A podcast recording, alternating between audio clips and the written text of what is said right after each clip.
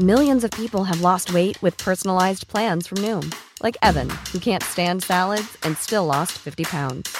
Salads, generally, for most people, are the easy button, right? For me, that wasn't an option. I never really was a salad guy. That's just not who I am. But Noom worked for me. Get your personalized plan today at Noom.com. Real Noom user compensated to provide their story. In four weeks, the typical Noom user can expect to lose one to two pounds per week. Individual results may vary. Burrow's furniture is built for the way you live. From ensuring easy assembly and disassembly to honoring highly requested new colors for their award-winning seating, they always have their customers in mind. Their modular seating is made out of durable materials to last and grow with you. And with Burrow, you always get fast, free shipping. Get up to 60% off during Burrow's Memorial Day sale at burrow.com slash ACAST. That's burrow.com slash ACAST. burrow.com slash ACAST. Hey, it's Ryan Reynolds, and I'm here with Keith, co-star of my upcoming film, If, only in theaters May 17th. Do you want to tell people the big news? All right, I'll do it. Sign up now and you'll get unlimited for $15 a month in six months of Paramount Plus Essential Plan on us. Mintmobile.com slash switch. Upfront payment of $45 equivalent to $15 per month. Unlimited over 40 gigabytes per month. Face lower speeds. Videos at 480p. Active Mint customers by 531.24 get six months of Paramount Plus Essential Plan. Auto renews after six months. Offer ends May 31st, 2024. Separate Paramount Plus registration required. Terms and conditions apply if rated PG.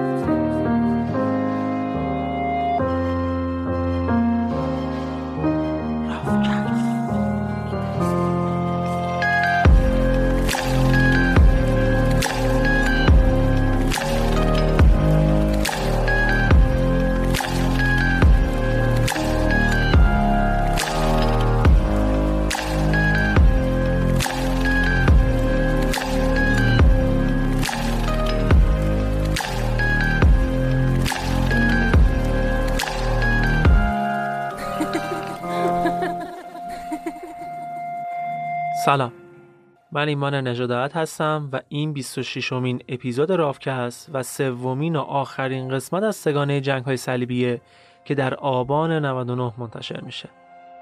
جنگ های صلیبی یه سریال سه قسمتیه که اگر قسمت های اول و دومش رو نشنیدید لازمه که اول اون دو قسمت رو بشنوید.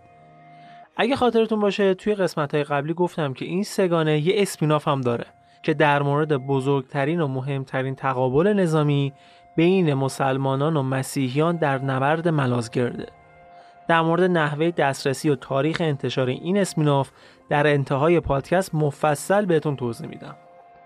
بریم دیگه سراغ داستانمون. قسمت پایانی جنگ های صلیبی با عنوان منادیان مرگ.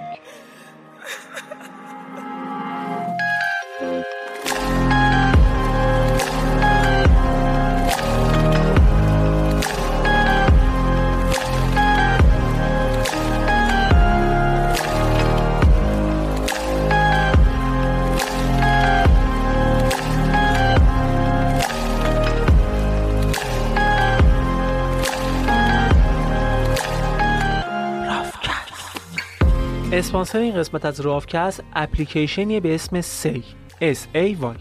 توی دو تا اپیزود قبلی گفتم که هدف این اپلیکیشن اینه که کمک کنه به برداشته شدن مشکلات از سر راه کودکان برای داشتن یه زندگی عادی و نرمال و ایجاد یک خانواده مجازی که با همدیگه بتونن بچه ها رو حمایت کنن.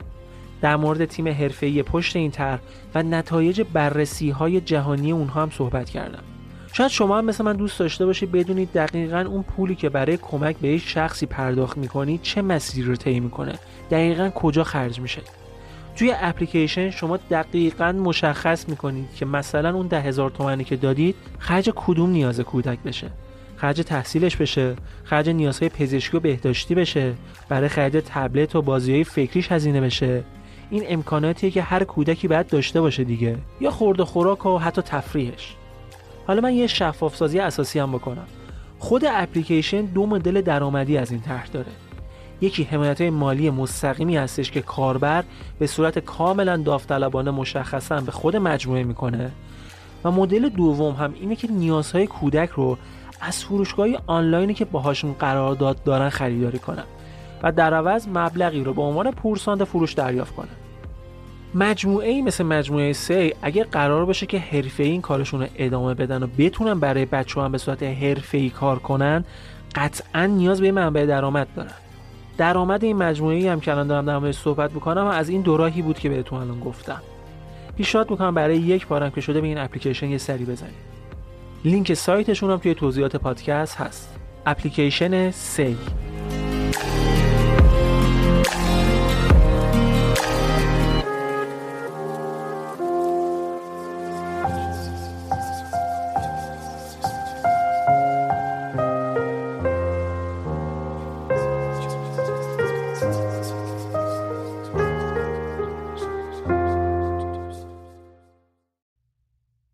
قسمت اول در مورد شرایط سیاسی و اجتماعی حاکم بر اروپای غربی صحبت کردیم. از فاصله طبقاتی و شکاف بسیار عمیقی که بین اشرافزاده ها و رعیت ها بود گفتیم و از این گفتیم که کلیسا با استفاده از قدرت مادی و معنوی چطور تونسته بود در عمق وجود مردم اروپا نفوذ کنه و وقتی که ترک های سلجوقی به امپراتوری بیزانس در شرق اروپا حمله می‌کنن از همین نفوذش استفاده کنه و موفق بشه که هزاران نفر رو بسیج کنه و راهی شرق کنه تا جنگی بزرگ علیه مسلمانان را شروع کنند. در قسمت دوم هم از نبردهای دو سپاه گفتیم. از جنگ نیقیه که اروپایی ها اول شکست سنگینی می‌خورند ولی در نهایت با رسیدن شوالیه ها به بقیه سپاه تو حمله دوم موفق میشن که نیقیه رو تصرف کنند.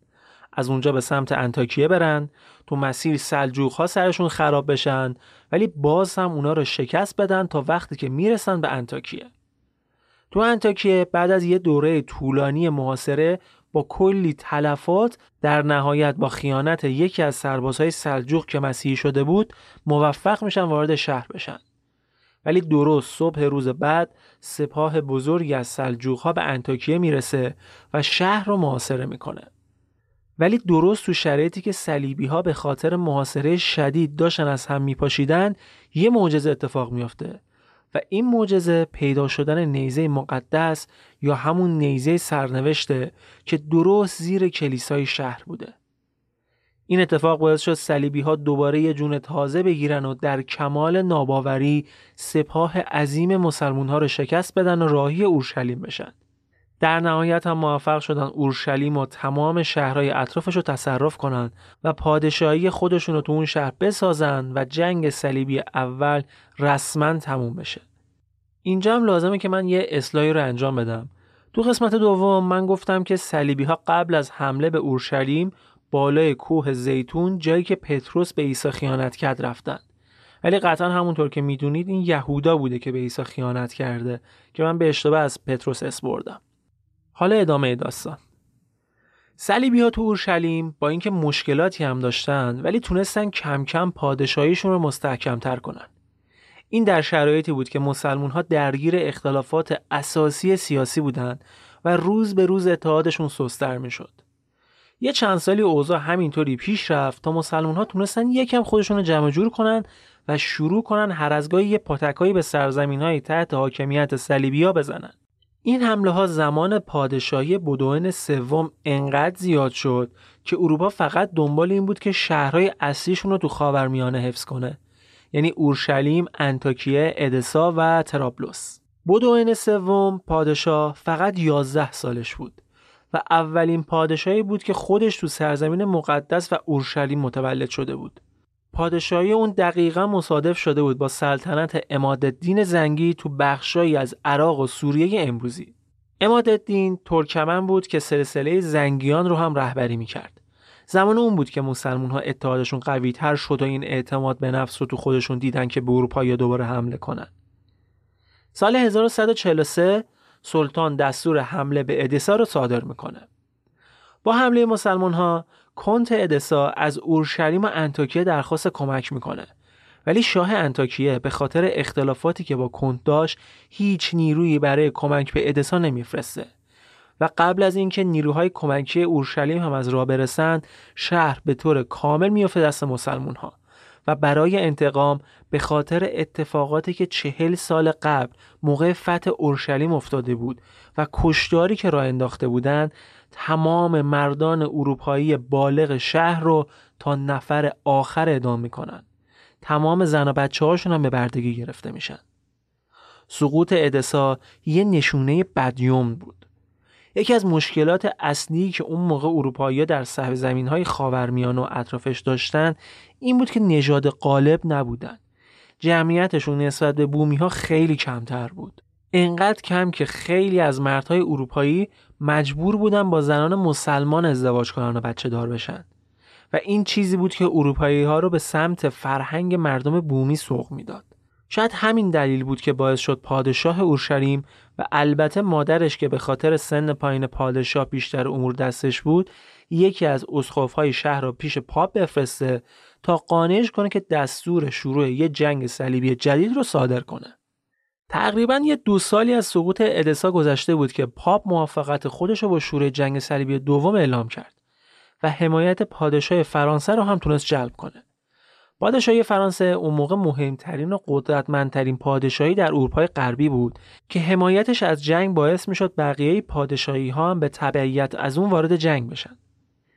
پاپ برای اینکه بتونه مردم رو به سمت جنگ سوق بده مسئولیت سربازگیری رو به شخصی به اسم برنار سپرد.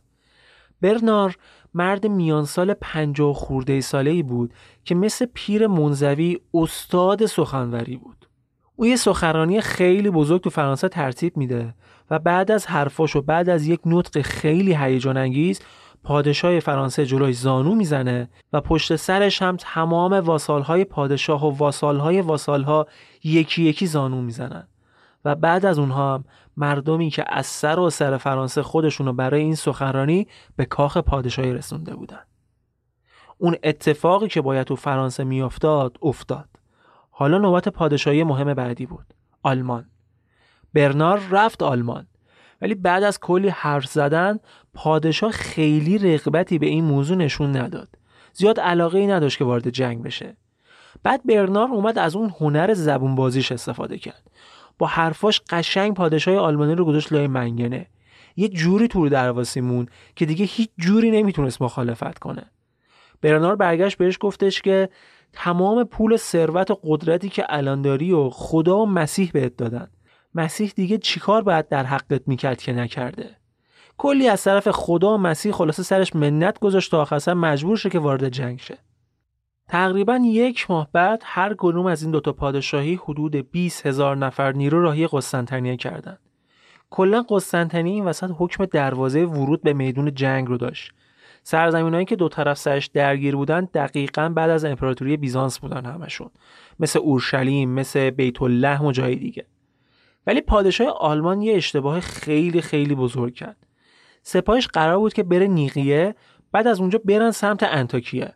حالا این اومد چیکار کرد؟ سپاهش رو دو قسمت کرد. هر کدوم از یه سمتی فرستاد.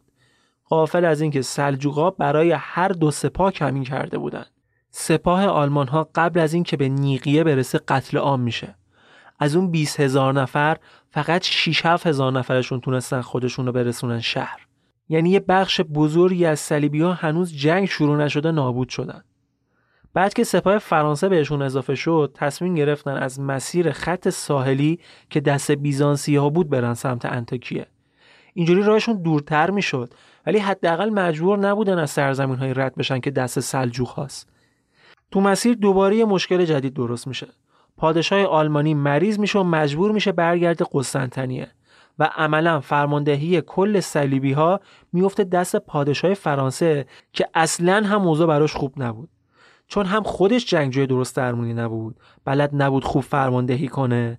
همین که آلمان ها ازش اصلا حرف شنوی نداشتن. به زمستون هم خورده بودن تدارکاتشون هم کافی نبود گشنگی و مریضی اومده بود سراغش. خلاصه دیگه کلا نیازی به جنگ نبود. همین جوری داشتن کشته می‌دادن. ولی آخر سر با هر بدبختی بود تونستن خودشون رو برسونن به آتالیا یا همون آنتالیای امروزی که تحت حاکمیت بیزانس بود. هدف بعدی چی بود؟ هدف بعدی این بود که با کشتی برن انتاکیه ولی بازم انقدر کشتی نداشتن که جوابگوی همه سپاه باشه. یعنی همینجوری یرخی اومده بودن جنگ. مجبور شدن بخشی از سپاه رو زمینی بفرستن و خود پادشاه پیکره اصلی سپاهش با کشتی راهی بشن. اینجوری سپاهی که زمینی رفته بود عملا بدون فرمانده بود و توی مسیرشون هم بارها مورد حمله سلجوقها قرار گرفتن.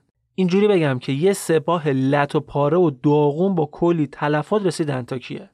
تو انتاکیه همه رهبران و پادشاهان دور هم جمع شدن. پادشاه آلمان هم تونسته بود خوشو برسونه. و اونجا در مورد اینکه اول به کجا حمله کنن و لشکر بکشن بحث کردن. تا موقع به جز ادسا چند تا شهر دیگه صلیبی ها هم دست مسلمون ها بود. و کنت ها و لورد های هر کدوم از این شهرها انتظار داشتن که اول شهر خودشون آزاد بشه. ولی تصمیم نهایی کلا یه چیز دیگه بود. حمله به دمشق. پیشروی به سمت دمشق شروع شد. خود والی دمشق وقتی فهمید اروپایی قراره به شهرش حمله کنن اصلا هنگ کرده بود. کلی از شهرهای صلیبی ها رو مسلمان تصرف کرده بودن. ولی تصمیم گرفته بودن به دمشقی حمله کنن که نه سر پیاز بود نه ته پیاز. به هر حال صلیبی ها رسیدن پشت دروازه های شهر و تمام باغ های زیتون و میوه اطراف شهر رو تصرف کردند. دمشق از این لحاظا وضعش موقع خیلی خوب بود. کلی باغ و این چیزا دور برش بود. روزی که صلیبی ها رسیده بودن یک شنبه بود. ولی چون یک شنبه روز خدا بود حمله نمی‌کنن. حمله رو میندازن روز دوشنبه. اما همین یه روز عقب انداختن کافی بود تا نیروهای کمکی دمشق برسن و مستقیما به صلیبی ها حمله کنند و بعد از یه زد و خورد شدید در نهایت این نیروهای مسلمون ها بودن که مجبور شدن به داخل شهر عقب نشینی کنند. روز بعد یه اتفاق خیلی عجیب افتاد. یکی از عجیب ترین اتفاقاتی که شاید سرنوشت خاورمیانه رو عوض کرد. سپاه صلیبی ها همه جوره آماده حمله نهایی به شهر و تصرف دمشق بود. تقریبا پیروزیشون قطعی بود. ولی درست زمانی که همه منتظر صدور فرمان حمله بودند دستور عقب نشینی صادر شد. الان بیشتر از 900 سال داره از اون عقب نشینی عجیب و تاریخی میگذره. ولی هنوز جواب روشنی برای دلیل این کار پیدا نکردن. اکثر تاریخدانان معتقدن که مسلمون ها تونستن با رشوه و وعده وعید به لورتا اونا رو متقاعد کنن که محاصره رو ول کنن و مشاوره های غلط به پادشاهی فرانسه و آلمان بدن.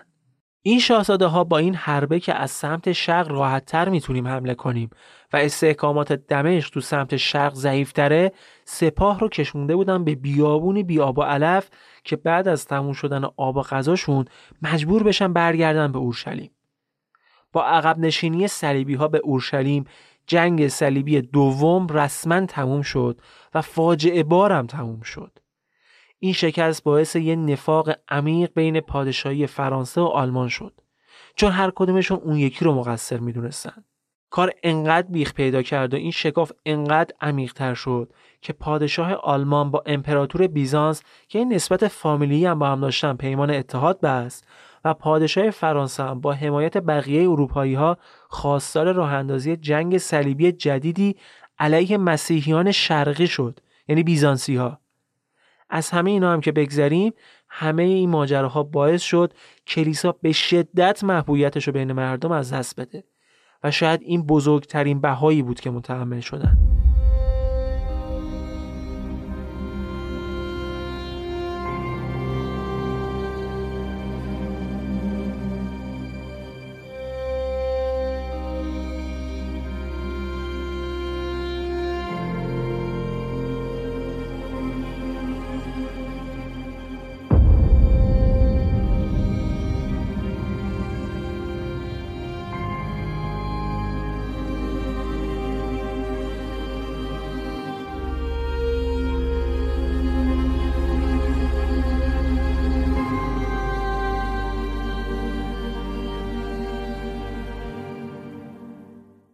اورشلیم وضعیت بهتر بود.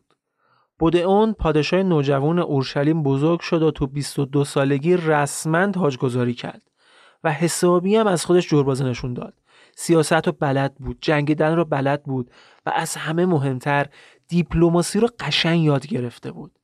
حالا دقیقا تو همین موقع تو انتاکیه اوضاع افتضاح مسلمون ها قلعه رو تو شرق شهر محاصره کرده بودند کنت انتاکیه که با سپاهش برای آزاد کردن قلعه راهی شده بود تو مسیر بهش حمله میشه و کشته میشه و فرمانده سپاه مسلمون ها سر کنت رو توی ظرف نقره پیشکش می‌کنه به خلیفه بغداد چند سال از این موضوع میگذره یه سه چهار سالی میگذره تا وقتی که بیوه کند با یه آدم نچسب موزی به اسم رنو ازدواج می‌کنه.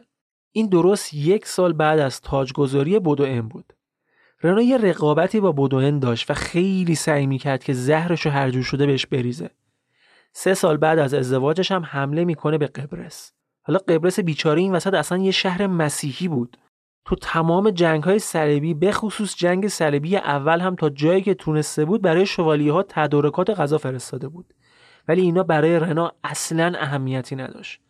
با سپاهش به شهر حمله کرد و شهر رو تصرف نکرد.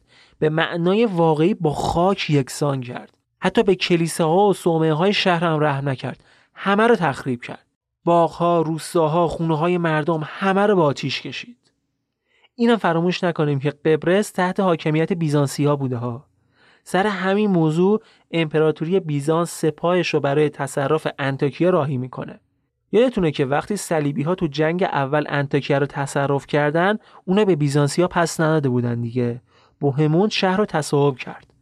بیزانسیا از این بابت هم کینه داشتن. ولی قبل از اینکه حمله نهاییشون رو شروع کنن بوده اون با همون دیپلماسی که پیش گرفته بود پا میونی می‌کنه و جلو جنگ می‌گیره. بوده اون شخصیت مثبتی داشت هم بین مسیحی ها و هم بین مسلمون هایی که تو اورشلیم رفت آمد داشتن. تو تمام مدت پادشاهیش هم تونسته بود اورشلیم رو مقتدر نگه داره. حتی تو 22 سالگی یکی از شهرهای مسلمون نشین نزدیک اورشلیم رو هم تصرف کرده بود. ولی عمر خیلی کوتاهی داشت.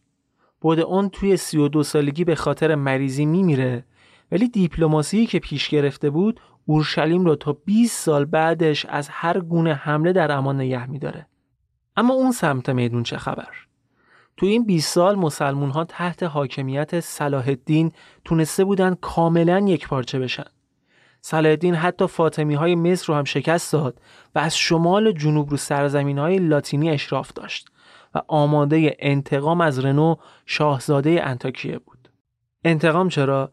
واسه اینکه چند سال قبلش رنو با حمله به یک کاروان تجاری مسلمان که تو راه مکه بود و قارتشون صلحی که بین مسلمون ها مسیحی بسته شده بود و میشکنه. بعد از این اتفاق صلاح الدین یک گروهی از زوار مسیحی رو که تو مسیر اورشلیم بودن اسیر می‌کنه و به رنو پیشنهاد میده که در ازای برگردوندن اموال مسلمونا اونا رو آزاد کنه ولی رنو نه تنها درخواستش رو رد می‌کنه بلکه چند تا کشتی رو راهی سواحل مصر و دریای احمر می‌کنه برای دوزی دریایی از کشتی های مسلمان ها. سال 1183 بوده که صلاح الدین سپاهش رو برای تصرف قلعه شهسواران میفرسته. این درست زمانی بوده که رنا تو قلعه برای پسرخوندش داشته عروسی می‌گرفته و تو این عروسی بودئون چهارم پسر همون بودئون معروف هم حضور داشته. پادشاه اورشلیم هم شده بود اون موقع. بعد از مرگ پدرش اون شده بود پادشاه اورشلیم و درست هم مثل پدرش با سن سالی خیلی کم و به علاوه اینکه جزام هم داشته. یه نکته رو در مورد این جنگ بگم جنگ شه سواران در مورد محاصره قلعه شه سواران و اتفاقاتش به نظر می‌رسه که یکم افسانه سازی های زیادی شده. مثلا میگن وقتی صلاح الدین قلعه رو محاصره می‌کنه شروع می‌کنه با منجنیق کوبیدن قلعه. ولی دستور میده به اون قسمتی که مجلس عروسی برپا شده حمله انجام ندن. یا مثلا به خاطر شخصیت محترم و نجیبی که صلاح الدین داشته حتی برای شام عروسی میفرستن. از همه عجیبتر ولی این داستانه که وقتی محاصره ادامه پیدا کرد به خاطر کمبود مواد غذایی کسایی که داخل قلعه بودن از جمله بدون چهارم مجبور بودن با افرادشون از قلعه خارج بشن. بدون هم دستور میده تمام نیروهاش آماده جنگ بشن و خودش رو هم روی یه تختی جلوی سپاه به حرکت در بیارن. و به خاطر همین شجاعتی که این پسر از خودش نشون میده موفق میشن نیروهای صلاح الدین رو وادار به عقب نشینی کنن. یه ذره انگار اقراق شده انگار بزرگنمایی صورت گرفته. Ready to pop the question? The jewelers at BlueNile.com have got sparkle down to a science with beautiful lab-grown diamonds worthy of your most brilliant moments. Their lab-grown diamonds are independently graded and guaranteed identical to natural diamonds, and they're ready to ship to your door. Go to BlueNile.com and use promo code LISTEN to get $50 off your purchase of $500 or more. That's code LISTEN at BlueNile.com for $50 off. BlueNile.com code LISTEN. Hi, I'm Daniel, founder of Pretty Litter. Did you know cats tend to hide symptoms of sickness and pain? I learned this the hard way after losing my cat, Gingy. So I created Pretty Litter, a health monitoring litter that helps detect early signs of illness by changing colors, saving you money and potentially your cat's life. Pretty Litter is veterinarian developed, and it's the easiest way to keep tabs on your fur baby's health right at home. Go to prettylitter.com and use code ACAST for 20% off your first order and a free cat toy. Terms and conditions apply. See site for details. ولی به هر حال بعد از این ماجرا صلاح الدین و بدون یه پیمان صلحی امضا می‌کنن که بسیار بسیار هم مورد رضایت هر دو طرف بوده. خیلی راحت با هم دیگه داشتن داد و ستت می‌کردن و بدون اینکه مشکلی براشون پیش بیاد تو شهرهای همدیگه رفت آمد می‌کردن. حتی بعد از مرگ بدون چهارم هم صلاح به پیمان صلح وفادار بود تا اینکه دوباره رنو میاد و کار خرابی می‌کنه. دوباره میاد به یک کاروان دیگه از مسلمون ها که اتفاقا این سری خواهر صلاح الدین هم همراهشون بوده حمله می‌کنه و تمام محافظاشون رو می‌کشه و بقیه رو هم برای گرفتن باج و قرامت اسیر می‌کنه. بعد این داستان صلاح الدین براش پیغام میفرسته که تمام اسرا رو آزاد می‌کنی و دیه سربازهای کشته شده رو هم تا قرون آخر میدی. ولی مخالفت رنو شروع فصلی جدید از یه جنگ بزرگ بود. صلاح الدین اعلان جهاد می‌کنه و تمام دنیای اسلام برای تصرف اورشلیم بسیج میشن.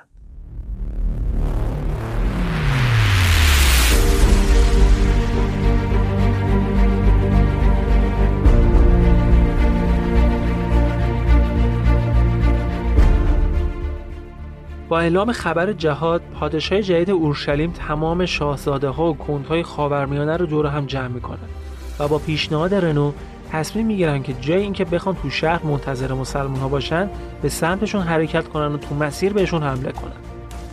ولی این تصمیم خیلی براشون گرون تمام میشه. چون تو تابستون و گرمای خرم و پزونی که منطقه داشت مسلمون ها بودن که دست بالا رو داشتن.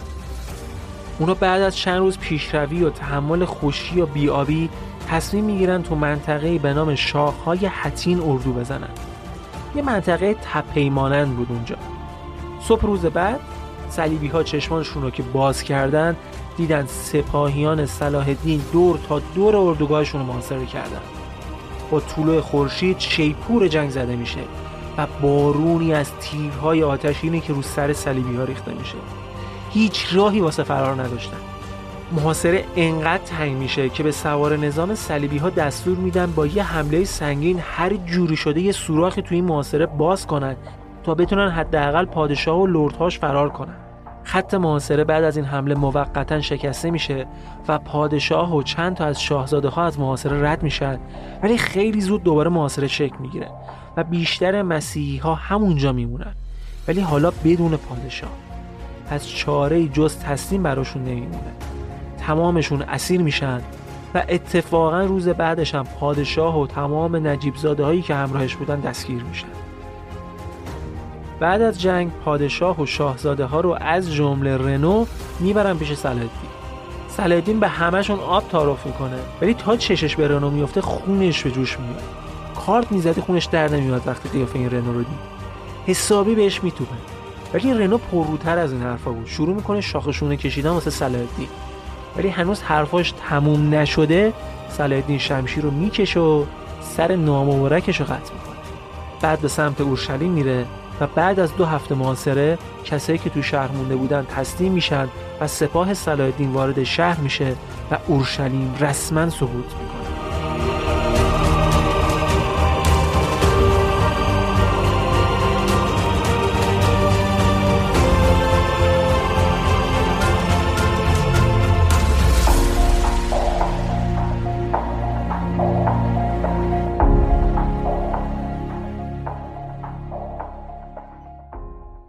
سقوط اورشلیم و جنگی که به خاطرش انجام دادن برای اروپایی ها خیلی سنگین بود. تقریبا تمام صلیبی ها یا کشته شدن یا اسیر. تعداد شوالی هایی که تونسته بودن فرار کنن انگشت شمار بود. بعد از جنگ صلاح الدین تمام اسرا رو تو بازار به عنوان برده میفروشه. میگن انقدر برده تو بازار زیاد شده بود که قیمت برده نصف میشه. وقتی هم خبر پخش میشه وحشت تمام اروپا رو برمیداره. یه زمانی بود که وقتی زوار مسیحی از اورشلیم برمیگشتن از شکوه و عظمت شهر صحبت می‌شد ولی الان داشتن از تسخیر و سقوط اورشلیم و بردهداری های مسلمون ها حرف می زدن. حتی میگن پاپ از شنیدن خبر سقوط اورشلیم بود که سکته کرد و مرد. خیلی می‌گفتن شاید تقدیری بوده که خدا مسلمین را به مسیحیان برتری داده. کنار تمام این سرخوردگی ها جنگ های داخلی پادشاهان با هم هم قیامتی درست کرده بود. نورمان ها با بیزانسیا تو جنگ بودند. آلمان ها به حمایت بیزانسیا به نورمان ها حمله کردند. انگلیس به فرانسه حمله کرد. اوضاع اوضاع مریضی بود اصلا. ولی تو این شرایطی که تو خود اروپا تو سر کله هم می‌زدن رابطهشون با مسلمون ها خیلی خوب شده بود. صلح بینشون ثباتش بیشتر شده بود. تجارتی بود که با هم دیگه می‌کردن. مسلمون اقلامی داشتن که تو اروپا براش سر دست میشکوندن مثل ادویه و مرکبات از اون طرف هم پارچه و ابریشم کالاهای اصلی اروپایی ها برای مسلمون ها بودن انقدر این تجارت براشون مهم بود که پادشاهان اروپایی کاروانهای تجاری مسلمون ها رو تو سرزمین های خودشون اسکورت می‌کردن. به داشت یه هزینه ای رو بابت تامین امنیت می‌گرفتن. این شرایط چند سالی ادامه پیدا می‌کنه تا وقتی که شرایط پادشاهان اروپا هم بهتر میشه. به خاطر تجارت شرایط اقتصادشون خوب شده بود و حالا بعد یه فکری با حال واسالهایی می‌کردن که هنوز سر زمین با هم درگیر بودن. انگار این مدل درگیری ها هیچ وقت قرار نبود تمام بشه واسه این موضوع هم همیشه یه راه حل بیشتر نداشتن. جنگ صلیبی. فقط با جنگ با دشمن خارجی بود که می‌تونستن سل لورتا رو گرم کنن. حداقل اینجوری تو داخل اروپا دست از کشتار برمیداشتن. کلا هر وقت به بنبست سیاسی اقتصادی میخوردن چاره کار رو فقط تو جنگ می‌دیدن. اینجوری بگم براتون. این بار هم مثل سریای قبلی برای جلب حمایت مردم انگیزه های مادی و معنوی رو پیش کشیدن. پاپ اومد گفت به خاطر بی ایمانی مسیحیانه که اورشلیم سقوط کرده و صلیب راستین هم مفقود شده. صلیب راستین صلیبی بود که گفته میشه عیسی با اون مصلوب شده. این صلیب موقع تصرف اورشلیم افتاده بود دست صلاح الدین. البته صلیب که چه ارز کنم تیکه چوبایی بود که می‌گفتن مربوط به صلیب عیسی بوده. از اون طرف هم گفتن هر کی بیاد جنگ فلان مقدار بهش پول داده میشه و این پول رو کسایی که نمی‌رفتن جنگ باید پرداخت می‌کردن. شما موزی بازی رو ببینید وسط. اینطوری طرف یا به خاطر گرفتن پول می‌رفت جنگ یا به خاطر ندادن پول. خلاصه ملت شده بودن مترسک دست اینا. ولی آشوبای داخلی انگلیس و جنگ هایی که با فرانسوی داشتن یکم شوره جنگ رو به تأخیر انداخته بود. اما پادشاه آلمان دیگه صبرش لبریز شده بود. خودش سپاهش رو تجهیز کرد و راهی سرزمین مقدس کرد. از امپراتوری بیزانس گذشتن ولی تو مسیر موقع رد شدن از رودخونه پادشاه میافته تو آب و غرق میشه. بعد از مرگ پادشاه سپاه آلمان دو تیکه میشه. یه بخشی برگشتن کشورشون و یه بخش دیگهشون به مسیرشون ادامه دادن. ولی قبل از رسیدن به اورشلیم سلجوقها بهشون حمله می‌کنن و تارومار میشن. کلیشون از بین میرن و بیشترشون هم اسیر میشن و طبق معمول به عنوان برده فروخته میشن. این بردهداری انگار یه بخش خیلی مهمی از زندگی مسلمان رو کلا تشکیل می‌داده. بعد از شکست آلمان ها انگلیس و فرانسه صلح می‌کنن و سپاهشون رو تحت رهبری پادشاه انگلستان یعنی ریچارد راهی اکا شهر بندری سرزمین های مقدس می‌کنن. این ریچارد همون ریچارد شیردر معروفه. احتمالا اسمش زیاد شنیدید. جنگجو، شجاع، خوشقیافه، قوی، عاشق شعر و موسیقی و هنر و خلاصه هر صفت مثبتی که بشه به یادم داد تو منابع مسیحی به این بشر دادن. وقتی پادشاه فرانسه به اکا می‌رسه دید اون پادشاه قبلی اورشلیم که صلاح الدین شکستش داده بود شهر محاصره کرده. با رسیدن نیروهای فرانسوی روحیه سپاهیان صلیبی هم چند برابر شد. ولی ریچارد هنوز عقبتر از سپاه فرانسه بود.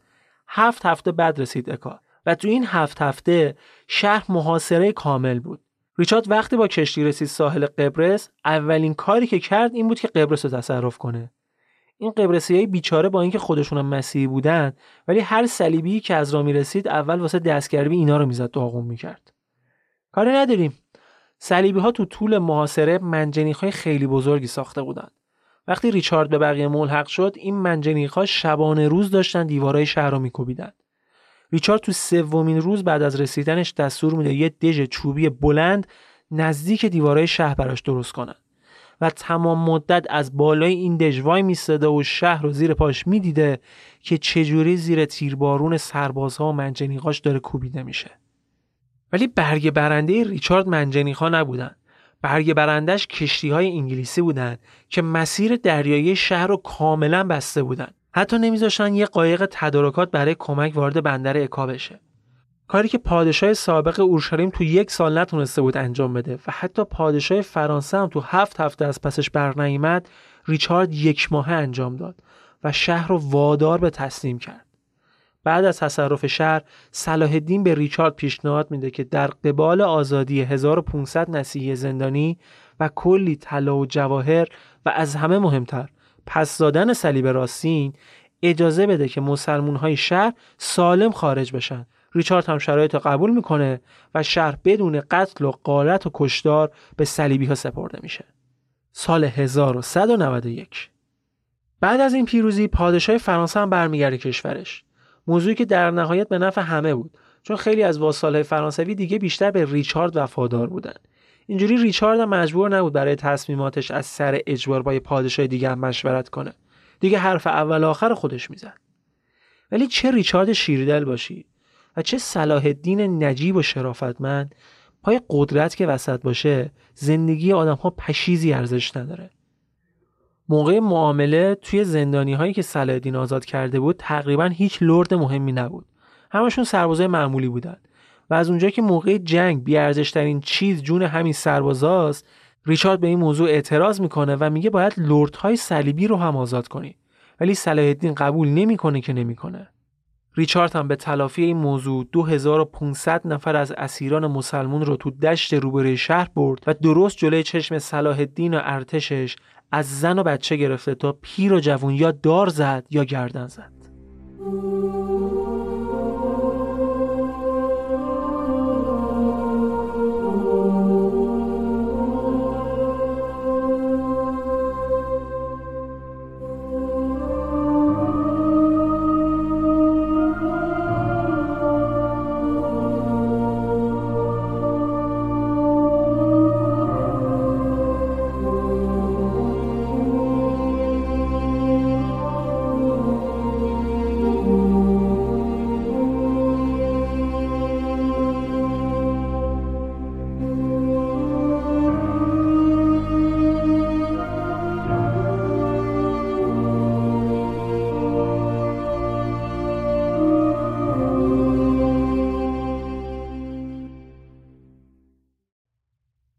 ریچارد تا یک سال بعد از این ماجرا هم همونجا موند و در تمام این مدت دشها و قلعه های اطراف رو هم که تو تصرف مسلمون ها بود اشغال کرد. اون تونسته بود بین عرب ها هم برای خودش وفادارانی پیدا کنه. یکی از همین عرب ها گزارش یک کاروان تجاری بزرگ رو به ریچارد میده که از مصر به سمت اورشلیم حرکت کرده بود. میگن ریچارد برای اینکه بتونه ارزش دارایی این کاروان رو تخمین بزنه خودش رو شبیه عرب ها درست می‌کنه و شبونه قاطی تجار میشه. وقتی خیالش راحت میشه که این کاروان ارتش مالی خوبی داره شبونه به افرادش دستور حمله میده و تمام اعضای کاروان و دارایی هاشون رو تصاحب می‌کنه. فقط هزار تا اسب تونسته بود به غنیمت بگیره. اینقدر این کاروان بزرگ بود. این پیروزهای مختلف روحیه صلیبی ها رو خیلی بالا برده بود. حالا داشتن پیشروی می‌کردن سمت اورشلیم. ولی قبل از رسیدنشون تمام سپاه صلاح الدین به شهر عقب نشینی کردند و موقع حمله هم چنان مقاومتی از خودشون نشون دادن که ریچارد کلا بی خیال جنگ شد. در عوض اومد از کاروان تدارکات به عنوان اهرام فشار استفاده کرد که در عوض پس دادن اموال زندانی ها صلاح الدین شهر رو تخلیه کنه. ولی تو همین زمان که داشتن مذاکره می‌کردن صلاح الدین دستور تصرف شهر یافا رو صادر می‌کنه. این شهر تحت حاکمیت کی بود؟ صلیبی ها تصرف یافا به قدری ریچارد عصبانی کرد که مذاکرات رو ول کرد و شخصا با سپاهی از لردها و شوالیه ها راهی یافا شد نیروهای زیادی با خودش نبود ولی کسایی رو برد که هر کدومشون یه یلی بودن واسه خودشون وقتی کشی های معروف ریچارد با دکل های سر به ساحل یافا رسیدن بدون معطلی حمله رو شروع کردند. این نبرد هم یکی از به یاد موندنی ترین نبردهای صلیبیه که از شجاعت و دلاوری های ریچارد تو این نبرد افسانه ها ساختن. صلیبی ها تو اولین حمله تونستن نیروهای صلاح الدین از شهر بیرون کنن. ولی صلاح الدین دست بردار نبود.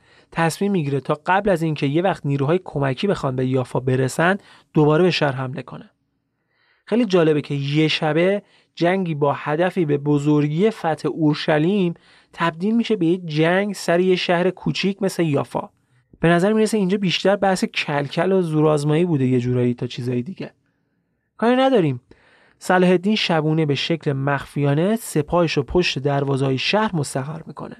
ولی صدای شیهه اسبا کافی بود تا نگهبانهای شهر شستشون خبردار شد و ناقوس هشدار به صدا در بیارن. حمله شروع شد. هر دو طرف با تمام قوایی که داشتن شمشیر زدن. ساعتها جنگیدن. نیروهای صلاح تونستن بیشتر نفوذ کنن و انقریب بود وارد شهر بشن که دیدن آسمون سیاه شد. کماندارهای صلیبی که براشون کمی کرده بودن داشتن تیربارونشون می‌کردن. دوباره توی چشم هم زدن جای فاتح و شکست خورده عوض شد. مسلمان ها شروع کردن عقب نشینی و ریچارد از همین فرصت استفاده کرد و با بهترین شوالی ها بهشون حمله کرد. جنگاوری ریچارد رو توی این نبرد با آشیل و اسکندر مقایسه می‌کنن. یه تاریخ نویسی در مورد این شجاعت ریچارد میگه بر سر پادشاهی که در محاصره دشمن افتاده بود چه میآمد؟ مردی تنها در برابر چند هزار تن دست نویسنده توان نگارشش را ندارد و ذهن خواننده توان درکش را چه کسی از چنین مردی شنیده شجاعتش نظیر نداشت هر کس با یک ضربت او از پای در می آمد. شمشیر در دست توانمند او تن انسان و اسب را یکسان میدرید و دونیم می کرد. پادشاه سالم و سرحال به سوی دوستانش بازگشت و با امید پیروزی ترغیبشان کرد.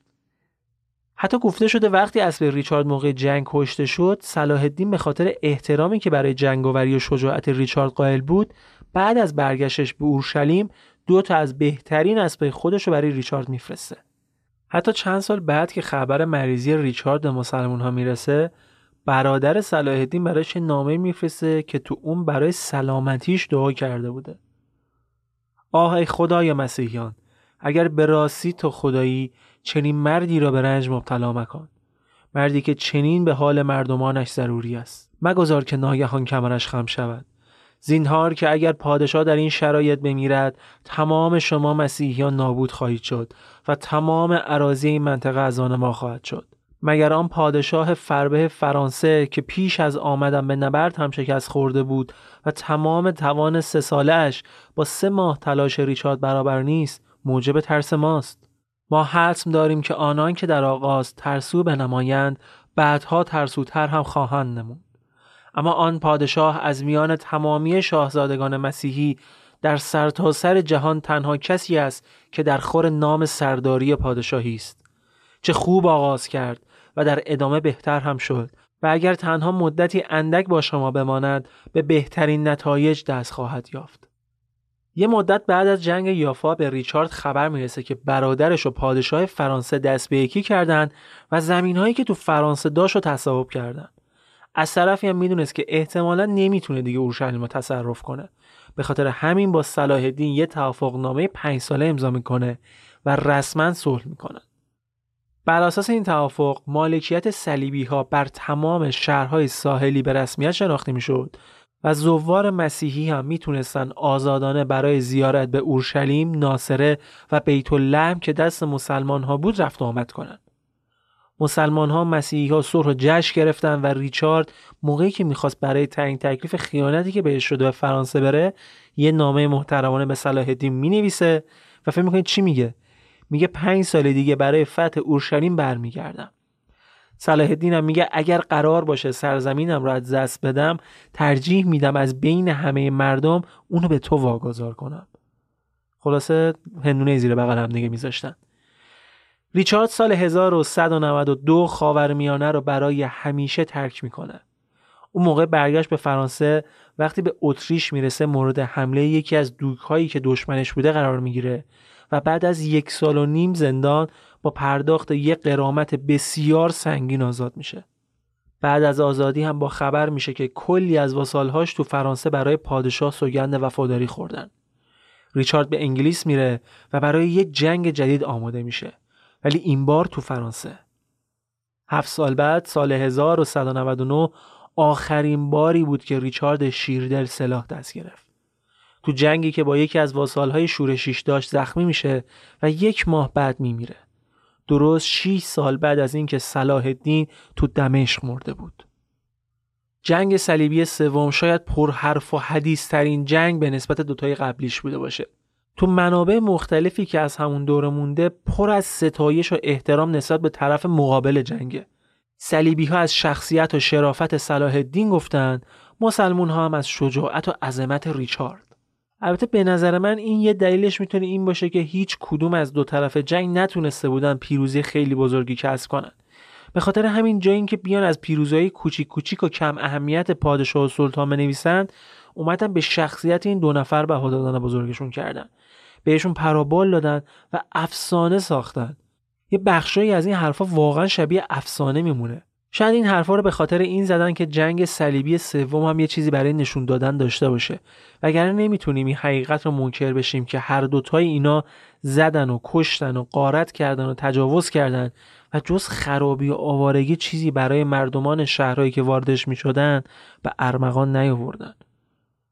این آخرین جنگ صلیبی بزرگی بود که بین دو طرف اتفاق افتاد. البته که جنگ های دیگه هم با همین عنوان راه افتاد ولی یا مثل جنگ صلیبی چهارم بین اروپای غربی و امپراتوری بیزانس بود که نتیجه سقوط بیزانس و تخریب گسترده قسطنطنیه توسط صلیبی های اروپایی بود. یا مثل جنگ صلیبی پنجم که دوک اتریشی و پادشاه مجارستان را انداختند با مخالفت شهرهای مسیحی تو خاورمیانه که از صلح راضی بودن روبرو شد و بدون هیچ درگیری شروع نشده تموم شد. ولی جنگ صلیبی ششم یکم داستانش فرق می‌کرد. پادشاه آلمان تو قرن دوازدهم با وجود مخالفت پاپ به اورشلیم لشکرکشی کرد. اون با دختر پادشاه اورشلیم ازدواج کرده بود که بعد از مرگ پادشاه بتونه ادعای پادشاهی اورشلیم رو بکنه. همینم هم شد. وقتی پادشاه اورشلیم مرد، پادشاه آلمانی به اورشلیم لشکرکشی کرد و بدون هیچ درگیری و بدون اینکه قطره خون ریخته بشه کاری که تمام پادشاهان قبلی حتی ریچارد شیردل تو جنگ های صلیبی دوم و سوم نتونسته بودن انجام بدن رو انجام داد. اون تونست با همکاری سلطان مصر که حاکمیت فلسطین امروزی دستش بود بدون درگیری اورشلیم و شهرهای اطرافش رو زیر پرچم اروپا در بیاره. به اینم دقت کنین که اگه یکی دو بار من از فلسطین اس بردم منظورم سرزمین هایی که الان با اسم فلسطین شناخته میشن وگرنه اون زمان فلسطینی وجود نداشته. اما این آخر قصه نبود. چند سال بعد ترکا دوباره به اورشلیم حمله می‌کنن و شهر رو تصرف می‌کنن. و این شروع آخرین جنگ صلیبی یعنی جنگ صلیبی هفتمه. این جنگ رو هم پادشاه فرانسه را انداخت. ولی قبل از اینکه به اورشلیم برسن موقع فتح شهری به اسم منصوره مسلمون ها سپاهشون رو نیست و نابود کردند و خود پادشاه هم دستگیر شد. پادشاه فرانسوی بعد از چهار سال با یک قرامت سنگین آزاد میشه. ولی فتح اورشلیم انقدر براش مهم بوده که 16 سال بعد تو 57 سالگی دوباره راهی سرزمین های مقدس میشه. ولی این بار تو دل تابستون تو آفریقا تب می‌کنه. تبی که در نهایت باعث مرگش هم میشه. میگم موقع مرگش آخرین کلماتی هم که می‌گفته اینا بوده. اورشلیم شهر مقدس. اورشلیم شهر مقدس.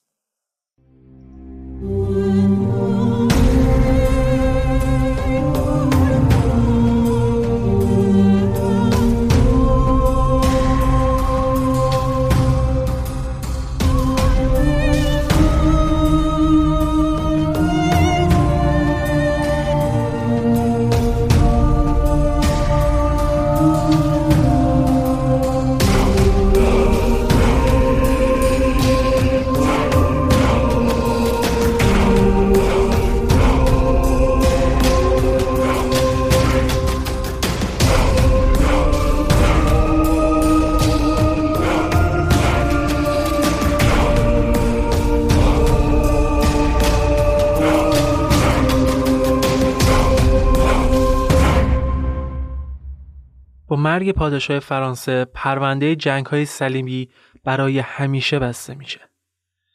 این جنگ های چند صد ساله که با انگیزه های مذهبی انجام شد نتیجه جز نابودی برای مردم عادی و شهرهای مختلف نداشت. کشیش هایی که خودشون رو مرید مسیح و نجات دهنده بشریت می‌دونستند در رأس این جنگ ها بودند و جز یک مورد در تمام شش جنگ صلیبی دیگه تحریک کننده اصلی صلیبی ها برای شروع جنگ ها بودند. البته این وسط هم نباید از نقش مسلمون ها تو کشورگشایی یا تحریک کردن مسیحا بگذریم. مسلمون ها به نام گسترش اسلام کشورگشایی می‌کردند و مسیحیان به اسم پس گرفتن صلیب راستین و ادای دین به مسیح و هر کدوم خودشون رو بر حق می‌دونستن. وای به حال بشر که نامداران و شخصیت های مورد احترامش امثال ریچارد ها و صلاح الدین هایی باشن که به خاطر هنر و شجاعتشون در کشتن و نابود کردن ستایش میشن وای به حال من و وای به حال تو اگر جای خرد تعصب وجودمون رو بگیره و اگه جای محبت قلبمون سرشار از نفرت باشه.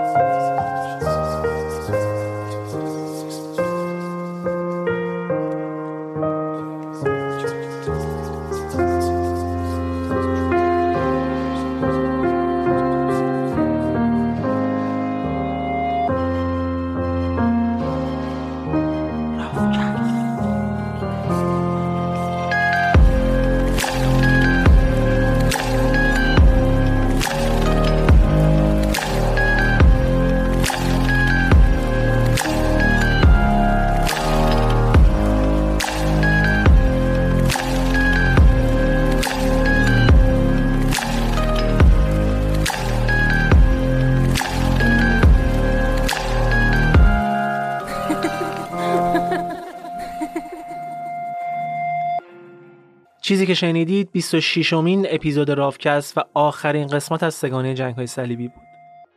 اما در مورد اسپیناف سگانه جنگ های صلیبی این اسپیناف قراره که سیوم آبان ماه یعنی جمعه هفته دیگه منتشر بشه.